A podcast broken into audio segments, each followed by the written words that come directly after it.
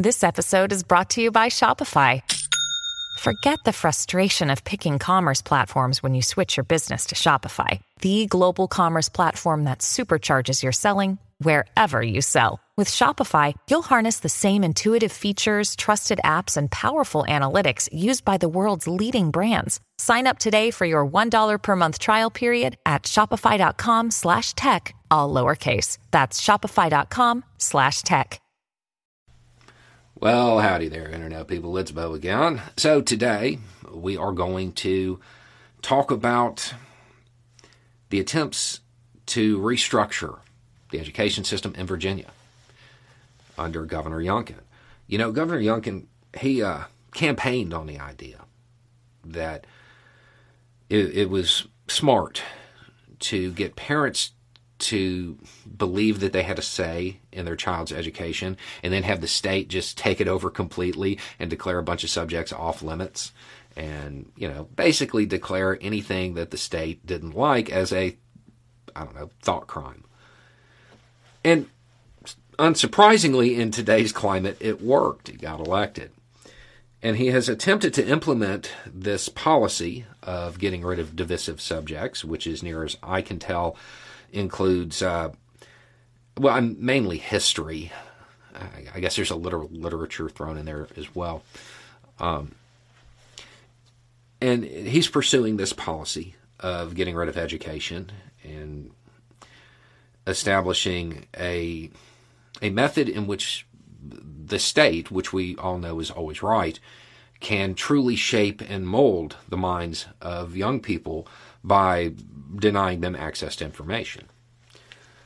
In order to further this effort at creating a, you know, just totally all powerful state, everybody knows that if you want that, you also need to make sure that citizens have been conditioned to inform on each other to the state. You know, report people to the thought police.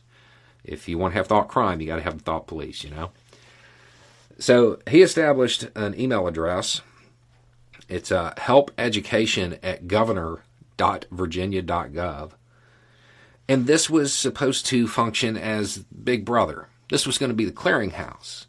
You know, if a teacher taught something like American history, you could report them to, to this email address. And something would happen. I, am not sure what. You know, drones would show up. I, I don't know. Um, and the thing is, it's been up a few days, and realistically, he probably would have got away with it too if it weren't for those meddling kids on TikTok. A bunch of TikTokers put out the call to send, let's just say, less than accurate information in large volumes to this email address. Uh, this is something that has occurred repeatedly recently um, because a lot of the policies that state officials are trying to pursue are not really things that would stand up in court.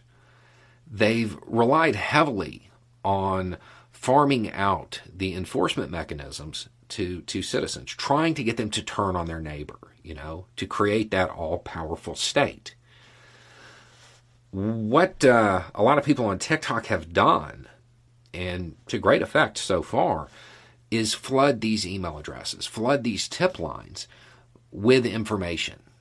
Provide them so much information that they can't possibly go through it and determine what's real and what's not. And in the past, when they've done this, and they have done it quite a few times, uh, the, the end result is that the government ends up taking down the email address and stop using it because it becomes a burden rather than a tool to make sure that nobody's committing thought crime. People just have to spend too much effort sifting through the information. Uh, now, this type of activism is obviously a temporary fix. You know, this isn't going to change the fact that you have somebody in office in Virginia who thinks it's a good idea to remove large segments of American history to make sure that students don't learn anything too true, because if they do, well, then they might not look favorably on some of the institutions in the United States. You know, we have to hide our history because we can't be proud of it, I guess. We can't be proud of what occurred. And that part makes sense. We could be proud of the fact that we changed. That that could be something that schools could teach. However, if you teach that, students might want to continue to change. And a whole bunch of people at the top who enjoy the status quo, well, they really don't want that now, do they? Anyway, it's just a thought. Y'all have a good day.